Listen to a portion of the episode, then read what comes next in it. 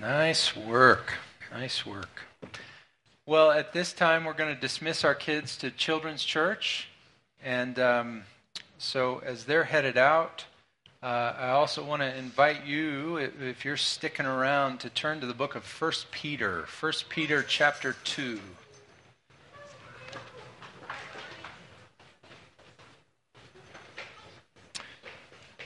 1 Peter chapter 2, and, and uh, for those who are sticking around, I want to ask you to stand. Let's stand together and hear God's word.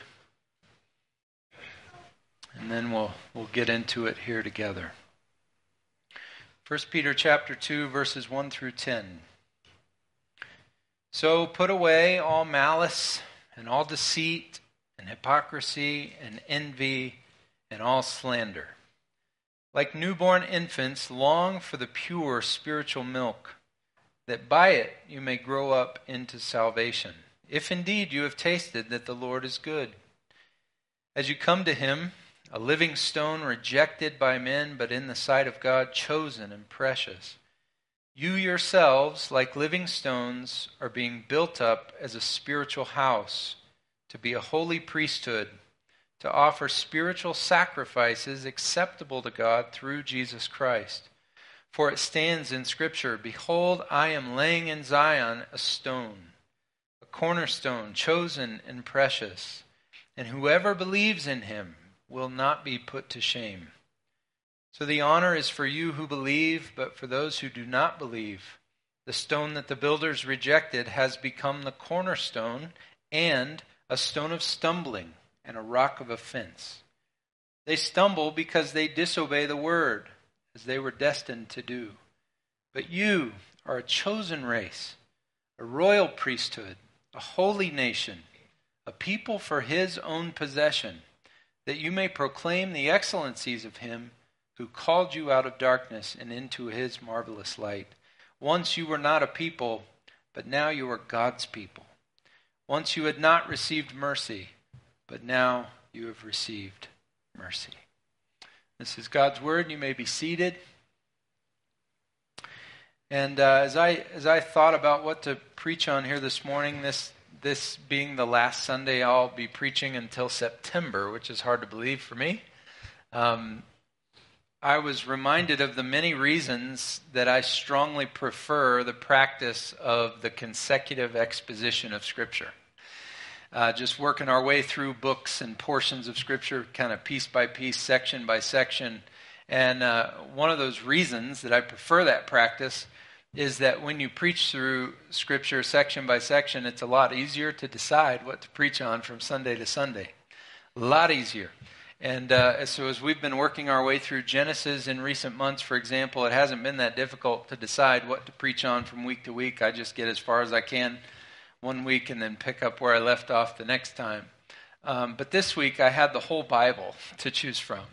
And uh, when it came to the sermon, which is a little scary for me, a little overwhelming, honestly, what should I preach on? What text should I preach from? I don't know. It's all God's word. It's all it's all really good, right? It's all inspired by God. So admittedly, I had to sort of approach the sermon this Sunday, or at least the subject of it, quite a bit more subjectively than usual.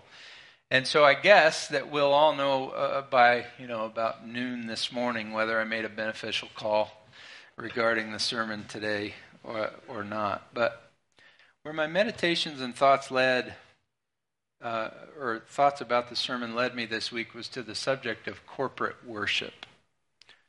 Corporate worship. The regular, weekly coming together of Christ's redeemed people in one place to ascribe worth and honor to God in response to the grace that He has shown to us in Jesus. That's what's on my mind uh, this week. It's what's on my mind this morning. Corporate worship is really what's probably most on my mind as it concerns our church as I prepare to leave for sabbatical. And as I think about it, there's really a number of reasons for that.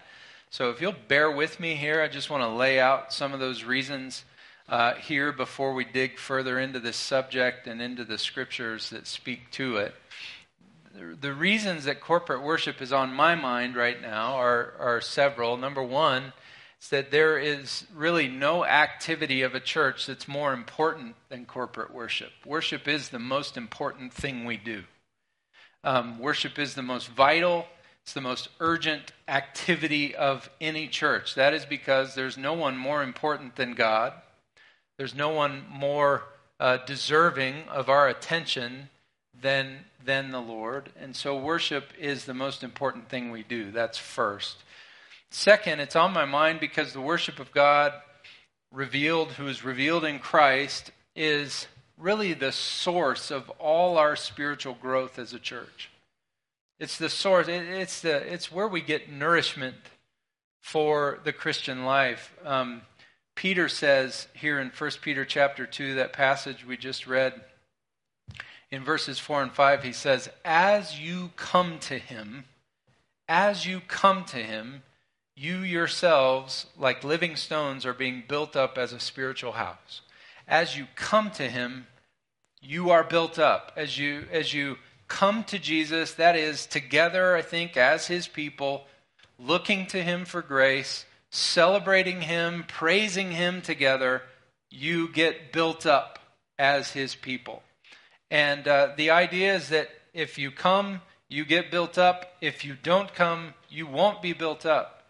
It's only as we come to Him as His people that He builds us up. So Christ builds no church that is not regularly coming to Him. So worship, ironically, is not about us at all, which we'll get into, but it actually has great benefit for us as we do it. Um, so that's second. Then, third, another reason this is on my mind is because when the church is gathered for worship, God dwells in our midst in a special and powerful sort of way. The Lord is nowhere on earth, and I mean this, and the Bible means this. The Bible says things like this that He is nowhere on earth so present and active as He is when His people come together to worship Him. Um, Peter says, again, you know, to just to go back to verses 4 and 5 in that passage we read, he says, As you come to him, that is, come to Jesus together as his people, you yourselves, like living stones, are being built up as a spiritual house. So it's not just you're built up, you're built up as a spiritual house. And spiritual house is temple language. Temple language. It's, uh, it's Old Testament language. It's, it's, he's talking about the dwelling place of God, where the Lord manifests his presence to his people in the world in a personal and life changing sort of way, like he does no other place on the earth. The Lord is present everywhere. He's omnipresent. He dwells everywhere. There is no space uh, in heaven or on earth where the Lord is not present. But He manifests His presence in a unique and powerful way when His people come together to worship Him. So, uh, that's, that's third. That's a third reason. God is uniquely active and present uh, when we come together to worship Him. So you could say, in one sense, corporate worship is just always on my mind. It's always on my mind. Um, there's nothing that we do that's more important, and so it's always like top of the list. The, you know, one of the most important, urgent issues um, for me and for us as pastors. But then I'll give you some more specific reasons. Number four, fourth reason corporate worship is on my mind is because corporate worship with this church is the thing I know that I will miss the most while I'm on sabbatical. Um, and so, worshiping with you all on each Lord's Day is one of the greatest joys of my life. And though we may be around here, our family may be around Shepherds for uh, some this summer. It's not nearly going to be as consistent for us here, at least as usual, and I'm going to be missing that. So that's a personal reason. We'll be we'll be worshiping at other churches and with other churches, but it's not going to be the same for us. So that's why it's on my mind. But then fifth, we're also approaching the summer months. And uh, life during the summer for a lot of people here along the Front Range and along the mountains, near the mountains, is just all about recreation and leisure. Uh, even for Christians, recreation becomes like priority number one for a lot of us during the summer months around here. Uh, and, and that's true all year long. I think I think leisure and recreation, though it's a good thing, is also one of the idols of the Front Range. It's one of the things we worship uniquely here. Uh, and, uh, and while we all are going to have some opportunities, extra opportunities to recreate and enjoy some extra leisure time in the coming months, I really want to encourage us all to still prioritize the regular, consistent gatherings of corporate worship with God's people and not neglect that this summer. So that's fifth. But then, sixth, I have a personal concern as I go into sabbatical that there may be some in our church who are inclined to think of our weekly worship services here as like less essential or as totally optional simply because we ha- are going to have guest preachers and the normal routine of things isn't you know it's not going to be so normal and the normal preacher isn't going to be around. And i could be totally wrong in that case in which i would sincerely sincerely rejoice. But just in case there's always that just in case right? Just in case anyone in our church is thinking that their presence as a member of this local church in the weekly worship gatherings isn't important just because the normal preacher isn't going to be around and guest preachers will be filling in, or just because things will be different than normal, I just want to tell you on good authority the Lord Jesus will still be here every single week. He's still going to be here. His word is still going to be proclaimed. His gospel is still going to be celebrated. His spirit is still going to be at work to convict and encourage and sanctify and strengthen his people. There's only one person who makes this church worth joining, worth attending, worth participating in, and it is most certainly not the guy who needs three months off just to get some rest. The only one who makes this church worth being a part of is Jesus, and he's not going anywhere. Can we just say that? He's not going anywhere. So, in the event that a little loving nudge might be needed, I want to encourage you to prioritize being with Jesus, coming to Jesus with his people while I'm away.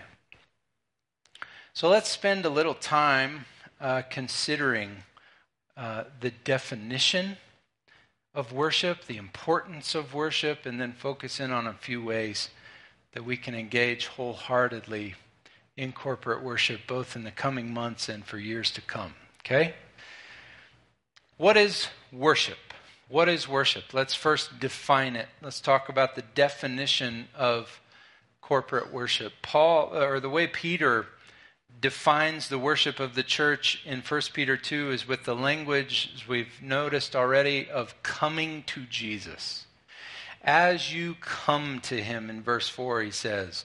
Peter describes the, the uh, worship as the act of approaching Christ, coming toward Christ, constantly and continually and frequently coming into the presence of God in Christ together for intimate, satisfying, worshipful fellowship with Him. And the sense is that we'll do that regularly right? That's the sense.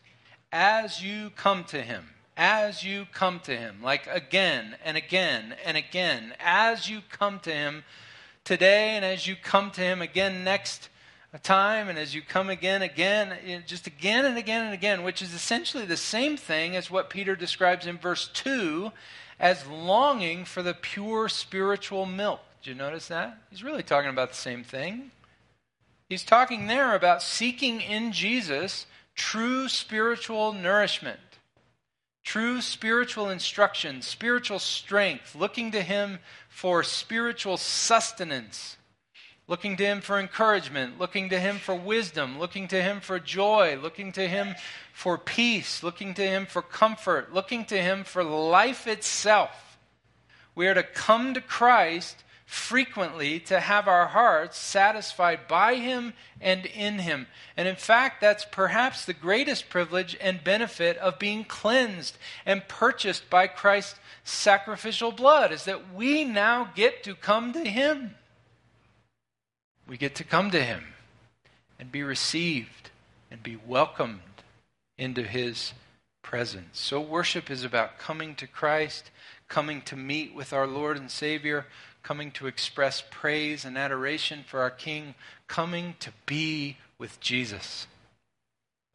And what that means is that worship is an activity. It's an activity and not an experience. It's an activity and not an experience, as so many people tend to think about it today. It's something we do, not something that is done to us or for us. The goal of worship is to get the eyes of our hearts off of ourselves, off of this world, off of sin, off of other people, off of our troubles, and to fix them wholeheartedly upon our Savior. As we behold Him, and as we enjoy Him as He's revealed Himself in His Word, and as we praise Him for His infinite perfections, and as we cry out to Him for instruction and encouragement and conviction and transformation, and as we submit ourselves to Him and to His commands and to His righteous standards. It's what worship is. I really appreciate this definition of worship from J.I. Packer. This gets to the heart of our most urgent and important activity and duty as a church. This is what worship is according to the Bible. Packer says worship in the Bible is the due response of rational creatures to the self revelation of their Creator. He says it's the due response, the appropriate response of rational creatures to the self revelation of their Creator. He says it is an honoring and glorifying of God by gratefully offering back to Him all the good gifts and all the knowledge of His greatness and graciousness that He has given. It involves praising Him for what He is, thanking Him for what He has done, desiring Him to get Himself more glory by further acts of mercy, judgment, and power, and trusting Him with our concern for our own and others' future well being. That's what worship is. That's what it is. Setting our attention setting our meditations and our delights and our hopes and our cares and our praises and our needs upon God and looking to Him alone to satisfy and secure and sanctify our souls for His glory. And I think this can be easily shown from Scripture how, how does God speak about worship in the rest of Scripture? Uh, we can look at a few places in Psalm 95 is one place. If you want to flip there, you can. Or you can just listen. I can read it for us. Psalm 95, verses 1 through 7, tells us what worship is with the invitation, Oh, come, let us sing to the Lord. Let us make a joyful noise to the rock of our salvation. Let us come into his presence with thanksgiving. Let us make a joyful noise to him with songs of praise. For the Lord is a great God and a great King above all gods. Oh, come, let us worship and bow down. Let us kneel before the Lord our Maker. For he is our God, and we are the people of his pasture and the sheep of his hand. See how Godward worship is meant to be? This isn't about us, it is about him. Psalm 96, the next psalm, uh, verses 7 through 9 says, Ascribe to the Lord, O families of the peoples, ascribe to the Lord glory and strength. Ascribe to the Lord the glory due his name. That's what worship is. Bring an offering and come into his courts. Worship the Lord in the splendor of holiness. Tremble before him, all the earth. Or you could go to Revelation, the book of Revelation, the last book of the Bible, where we're given these, these uh, opportunities to glimpse into heaven, to see what's going on as all the earth disintegrates and crumbles under suffering and sin and wickedness and the judgment of God. What's going on in heaven while all the earth is a mess?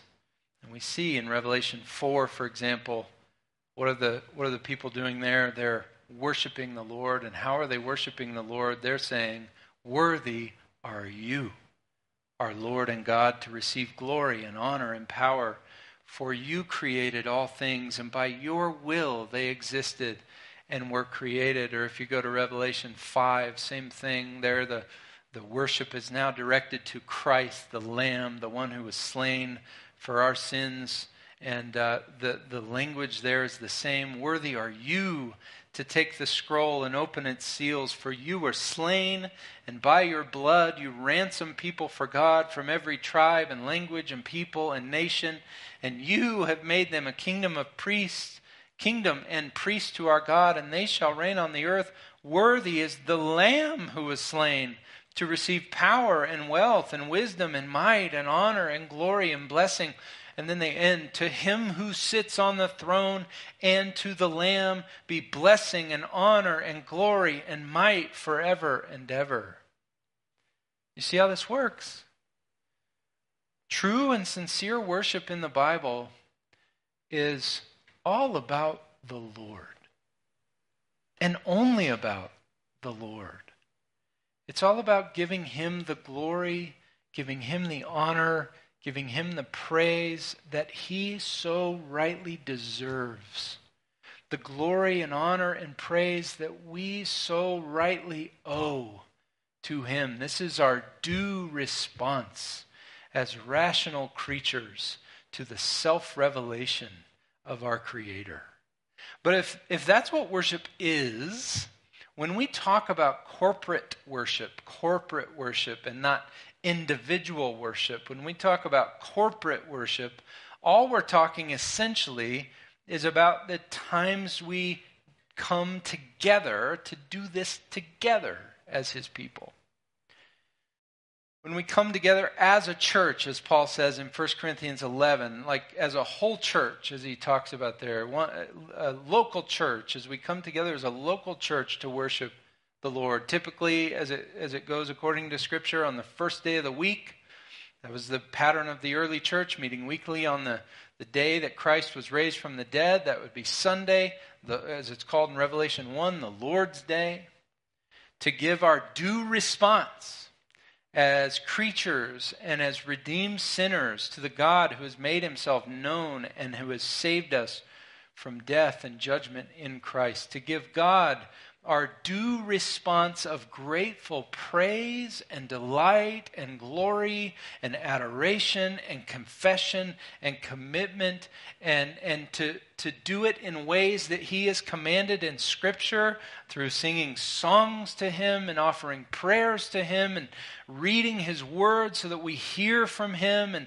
preaching the gospel that he has given to us to, to protect and promote and pass on and, and give of our resources and all these kinds of things and observe the ordinances of baptism. And as we'll do later the lord's supper do it in ways that he's commanded. And then to give this response to him as one body. That's what we're talking about when we talk about corporate worship. Giving God what he deserves from us together. Right? Now, thinking about corporate worship in these terms alone, just, just thinking about it in these terms, ought to radically affect the way that we look at the value or the success or the worth of our worship services, as we call them. Like just, just realizing that this is what worship is ultimately about equips us to it, equips us to think about what makes a good worship service. What makes a good worship gathering as a church? I think it helps us think along those lines and evaluate things along those lines in a proper way. It challenges, challenges us in the way we typically think about such gatherings, I think, as well. Because now the real question is the fundamental question as we think about how church was this morning. You know, we're all going to go away from, from this gathering and think, how was church this morning? We're going to rate it. All of us do. You all got a scale of 1 to 10. We all do. And we're like, yeah, I think it was like six and a half today. Or maybe it was a really good Sunday. No, that was a 10 or whatever, you know. And uh, we're all going to go home and, and, and rate how church was. So, what I want to encourage you to do is take this definition of worship and evaluate what we do here according to that definition and not some other standard. What would that other standard be? It'd be a very subjective standard. Did it make me feel good? Did I get goosebumps at some point along the way during the worship service? Did the hairs in the back of my neck stand up at some point? Did I get a good feeling? Did the, did the songs we sang, were, were they songs that I enjoyed? Do I feel better now than I did when I walked in? Was the preacher easy to listen to? Was he funny? Did he make me laugh? Did he make me feel good? Things like that. If, if worship is the due response that a rational creature gives to a God who has revealed himself in Christ and redeemed sinners in Christ, if worship is our due response, then the only question that matters when we come together is Did God get the glory and honor that he deserves from all of us? It's the only question that matters. See, a lot of us have been conditioned in various ways to think of worship as a personal experience rather than a personal act.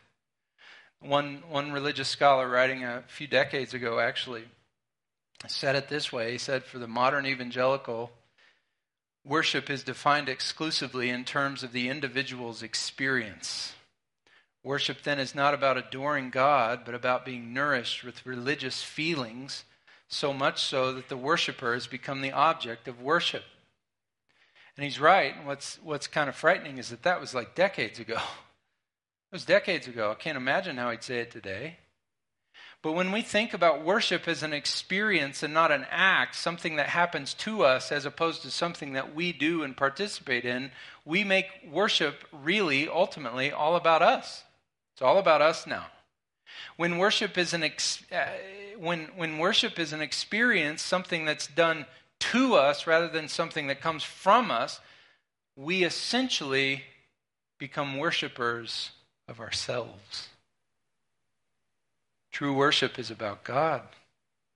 True worship is about what God deserves from us and this alone. And, and, and yet, we're also told that there is great benefit, great benefit for us when we come together to worship the Lord, that there are really manifold benefits for us when we worship the Lord sincerely and wholeheartedly. So I want to look at that real quick.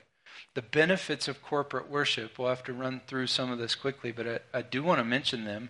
If you look at 1 Peter 2 again, 1 Peter chapter 2, uh, in verse 5, Peter mentions perhaps the main consequence uh, the main benefit for us um, there in 1 Peter 2 5, and, and that is our spiritual growth, which we mentioned earlier. He says, As you come to him, a living stone rejected by men, but in the sight of God chosen and precious, you yourselves, like living stones, are being built up as a spiritual house to be a holy priesthood. That's a, that's a, a holy community of gospel ministers to offer up spiritual sacrifices accept, acceptable to God through Jesus Christ. So, do you see the connection here? Jesus builds his church by growing each individual member of the church as the church comes to him again and again and again in worship. Jesus grows his people as his people worship him.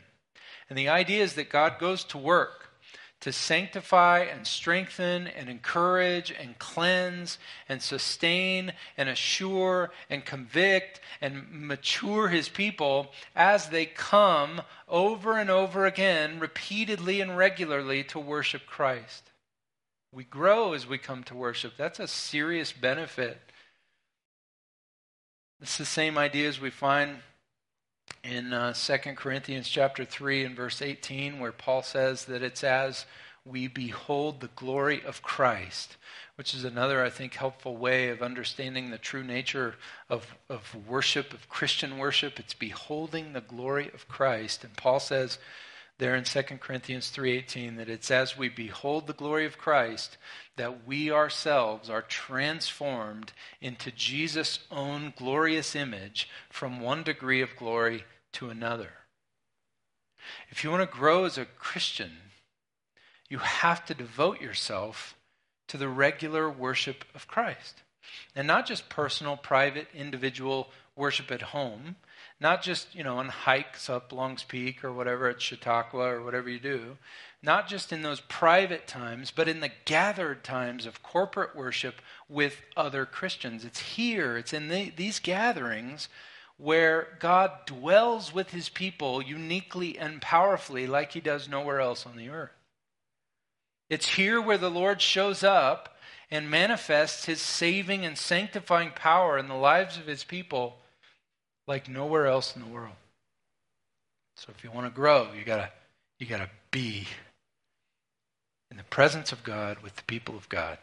But there's also, I think, encouragement and comfort to be found. That's another benefit in gathering with God's people. There's encouragement and comfort to be found. Um, the writer of Hebrews says in Hebrews chapter 10 that it's in these gatherings when we're able to stimulate and strengthen one another to love and good works. And so, you know, by implication, be stimulated and be strengthened ourselves to keep pressing on in the faith, to continue on in love and good works. I think the idea is that we need each other to, to find the strength to keep enduring by faith in Christ to the end of this life. Life is hard. Life is challenging. Life is difficult. We need other Christians around us, and these are one of the, you know, uh, custom built, hand delivered opportunities that God has given us to do that with one another. I think there's also the benefit of spiritual awakening, you could say. Spiritual awakening to be found, to be gained when the church gathers for worship. Really, what we're uh, talking about here is just a needed recalibration, a needed refocus, a needed clarity that is to be found when we come together to focus upon the Lord. Martin Luther once said, At home in my own house, there is no warmth or vigor in me. But in the church, when the multitude is gathered together, a fire is kindled in my heart and it breaks its way through. I think this is also what the psalmist in Psalm 73 is talking about, what he's describing as he wrestles with the confusion and anger of his heart over the frustrations of life. He, he admits there to be struggling to see how uh, you know a life committed to God could be worth it when there's so many wicked people in this life who seem to prosper in this world while so many of the people who are committed to God just seem to get crushed at every turn.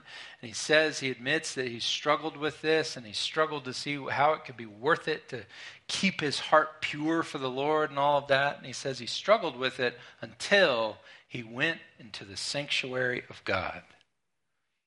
Till he went to the temple where God and his people could be found.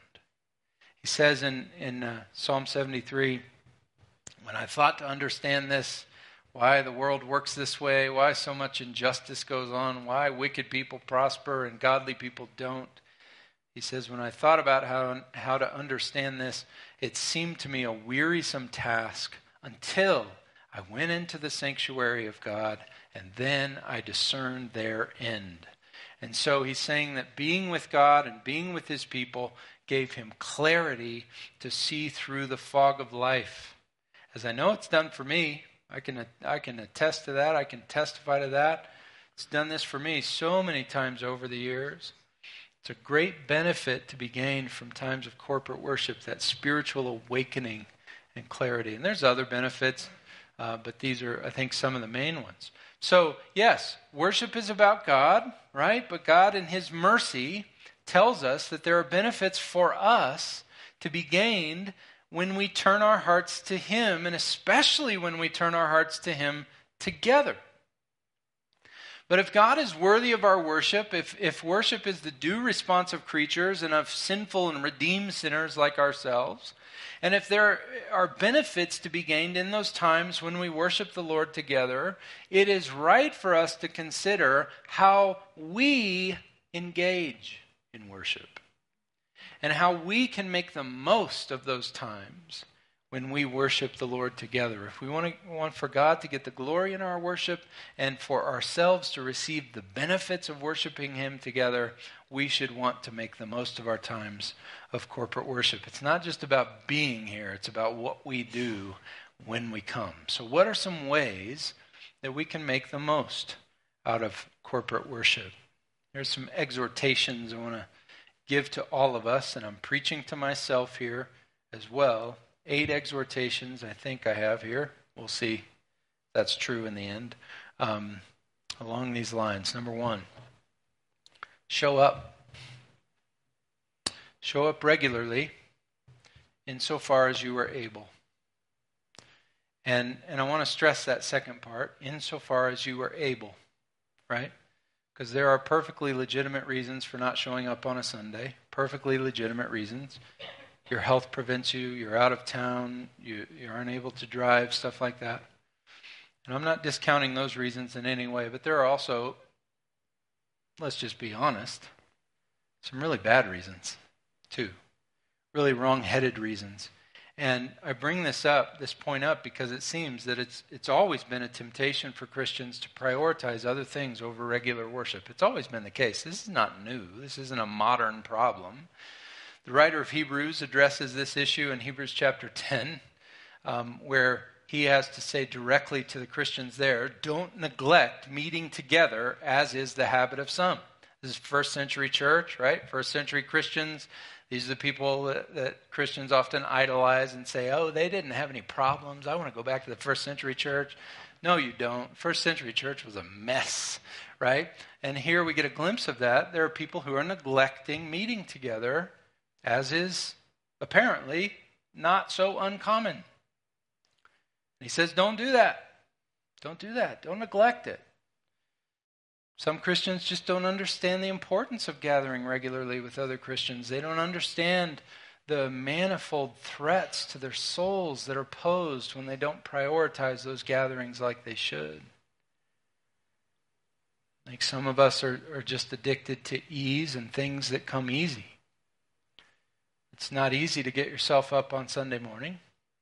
It's not easy to get kids ready. It's not easy to then come and serve other people. Are you kidding me? Do you know those people? It's not easy to risk relational conflicts. It's not easy to be in the nursery. It's not easy to teach kids. It's not easy to help clean up. It's not easy to reach out to people. We don't do this because this is easy. I was listening uh, last week to Alistair Begg. You know who Alistair Begg is? Pastor in the Cleveland area from Scotland. He's got a, such a good accent. Um, he was doing a Q&A with a bunch of pastors, and um, one of the one, one of the questions was asked about how he prepares for his sermons, and um, he gave this long, winding sort of you know like roaming answer about all the things he does to get ready to preach. And then he started talking about on Sunday mornings, he gets in his car and on the way to church, he turns on worship music so that he can get his heart ready. And he admitted that there's a lot of times on his way to church when he's just his heart's not right, and he's got to he's got to tune in, he's got to you know calibrate and all that. And he stopped at the end of that answer. It took like ten minutes to get here, but at the end of the, end of the answer, he stopped and said, "Sometimes I think that God has made me a pastor, so I will go to church." And I was like, I've thought that too. I've thought that too. I don't know what I'd do if I wasn't forced to be up here every Sunday, so to speak. I don't know what I'd do. I might find out this summer what I'd do. But I don't know what I'd do. So I get it. It's not easy to be here. It takes work to be here. Um, but I'm telling you in love that if optional activities and optional commitments are consistently leading you away from corporate worship with your church family, which God directly commands and commends to us, it will directly affect your spiritual health. It will. The first step is just to get here, if you can. It's very hard to worship wholeheartedly with the church if you're always opting voluntarily not to be there. So show up. That's first. Second, come to corporate worship with a prayerful heart.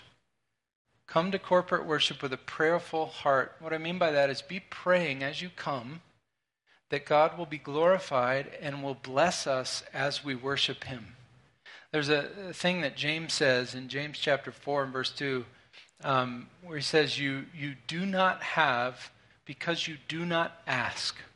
You do not have because you do not ask. And I can't help but wonder if this could be a could it be a primary reason that we often are able to walk away from our Lord's Day gatherings unmoved and, and noticeably unchanged and unaffected, and maybe even more bitter or sour towards being with God's people than when we came, I can't help but wonder if sometimes the problem is that we simply haven't gone to the Lord and asked for, to, for Him to make this a blessing to us and for us. Come prayerful. Come prayerful. If we want to see God glorified in our church, we want to see souls blessed as a result of our gatherings, we want to see sinners saved in our midst, we need to be asking for these things in prayer. That's second. Third, I want to encourage us all to energetically engage in corporate singing. Energetically engage in corporate singing. Sing loud and sing from the heart. Um, repeatedly in the Psalms, God's people are called to sing unto the Lord right? This is the command again and again. Sing unto the Lord. To, to set the truths that God has revealed about himself and even to, to put the desires of our hearts to some sort of melody as an act of worship unto God. Um, I'll just read you a small sampling here. Consider these Psalms, what they tell us about the importance of singing to the Lord. Psalm 30 and verse 4 Sing praises to the Lord, O you his saints and give thanks to his holy name. Psalm 47 and verse 6 Sing praises to God, sing praises, sing praises to our King, sing praises. You can't get more emphatic than that. Psalm 92, verse 1 It is good to give thanks to the Lord and to sing praises to his name. Or Psalm 96, verses 1 and 2 Oh, sing to the Lord a new song. Sing to the Lord, all the earth. Sing to the Lord. Bless his name. Tell of his salvation from day to day. And, you know, and so we hear that, and a lot of us are like, you know, but I don't sing. I don't sing. You should. You should. Doesn't matter what it sounds like. It matters that you do it. Why? Because singing songs of praise and thanks and even lament, sadness, sorrow, mourning unto the Lord is an opportunity. Here's what, what I think is the real value of singing it's an opportunity for God's people to force, force the truth that God has revealed about himself out our mouths. Get it out our mouths and get it out of our mouths so that our hearts might submit to those truths humbly and sincerely. We've been given words and truths to sing to God, not because singing just makes us feel better or singing, you know, makes us happy. Sometimes it does. But also because it, it, singing is a way to convince your heart that these things are true that God is who He's revealed Himself to be, that this is the truth. Um, so, singing loud and from the heart is an important way, I think, to make the most of corporate worship. It's not for no reason that the Lord has given, the, the, that He gave Israel, and that, that now we get to use a whole book of songs, 150 of them, that He has given to His people to offer back to Him. God has given us the words. We just got to get them out of our mouths so that our hearts might believe them. Number four, I want to encourage you to listen attentively to God's word as it's taught and preached. Listen attentively to God's word as it's taught and preached. You know, listening to God's word read, listening to it preached is an act of worship as well. Listening to God's word is just as much an opportunity for worship as the three or four songs that lead up to it. And uh, this is a simple point, but I think it's important nonetheless. A Christian can't expect to be greatly edified by the ministry of the word on a Sunday morning or any other time for that matter if he's not actively engaging with the word while it's being proclaimed. So if you desire to be blessed under biblical preaching and teaching, don't check out. Don't check out when the word is being preached and taught to you. Work hard to pay attention. Have your Bible open. Slap yourself in the face if it helps you stay awake. Whatever. Take notes if that helps you retain and respond to what you hear. Don't take notes if it doesn't help. Prayerfully consider how to apply what you're hearing. Give thanks to the God who is speaking through His Word. Give thanks to Him for the privilege of hearing His Word as you're hearing it proclaimed. Engage actively uh, in, in uh, worship as you hear the Word preached and taught. Number five, I think this is, I want to encourage you to look out for people to serve and encourage. It's another way you can make the most out of these gatherings. Look out for people to serve and encourage.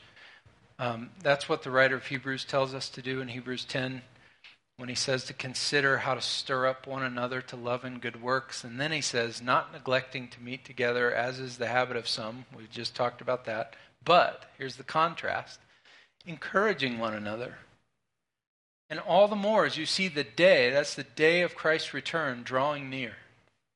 So don't neglect meeting together, but encourage one another. The idea is you can't encourage people that you're not around, right? But he's also saying one of the main purposes of our coming together is, is also to encourage one another, to, to encourage one another to worship the Lord, encourage one another to press on in the faith, encourage one another to keep walking to the day of Christ's return. So look at, lift up your eyes when you're here. You know, look around to others. Seek out people to encourage. Seek out people to bless. Seek out people to serve so that they might benefit from worship as well. Number seven, worship the Lord throughout the rest of the week. Worship the Lord throughout the rest of the week. Um, those who have no vital relationship with Christ, no worshipful relationship with Christ, are not likely, just, you know, heads up, not likely to find an hour and a half of gathering together with his people to be of any particular value. Without question, a God centered, gospel saturated gathering of Christians can do a great deal to fuel the flames of your love and my love for Christ and lead us all into fellowship with Him throughout the rest of the week. Though that's true, it's also true that neglect of personal fellowship with Christ during the week can numb the heart to the blessing of corporate worship. So, worshiping the Lord during the week prepares us to do it together on the first day of the next week. Number eight, or seven, whatever this is, you, you know. I don't. Number seven, I think, remind yourself as you come to corporate worship that this is a blood bought privilege. Remind yourself as you come to corporate worship that this is a blood bought privilege, and we'll end with this. What benefits might flow to us through our times of corporate worship if, when we walk through the doors of the church or on our way to worship or in the car or whatever, we spent a few moments reminding ourselves of how unworthy we are to come to God on our own and gave thanks to God for his wonderful grace in Christ that has brought us near. That God would invite us, a remarkably fallen people, to worship him and receive the encouragement of his word is a miracle of grace. Let's remember that always. And let's remind ourselves of that at least every Sunday morning. Worship is not only our duty because of who God is and what Christ has done for us, it is a privilege and a blessing that has been paid for in Christ's blood. So then, by all means, let's make the most of it. Both now, both this summer, and forevermore. Let's pray. Thank you, Father, for your word. Thank you for the way that it points us and, and leads us along a path, prioritizing the most important things for us. Thank you for the invitation to worship you. Thank you that we've gotten to do that again this morning. Thank you that we get to do that every day in Christ and because of Him. Thank you that you invite us as a church to come back together every single week to start our week off bowing before your throne, giving you the, the due response of fallen, sinful, redeemed creatures as we are. Thank you for Christ, whose blood covers our sins and allows us to come near to you and be received and be welcomed. Thank you for your grace in inviting us to come to Christ again and again and again, and for the grace that you give us through those encounters. Lord, teach us to be more sincere worshipers. Teach us to worship you, worship Christ in spirit and in truth. Teach us to give you what you deserve so that we also might gain the blessing of being your people and being your worshiping people. So, Lord, change us in these ways, conform us to Christ, conform us to the standards of your word in this area, and do it for your glory that we might honor you in all that we do. And we pray in Jesus' name. Amen.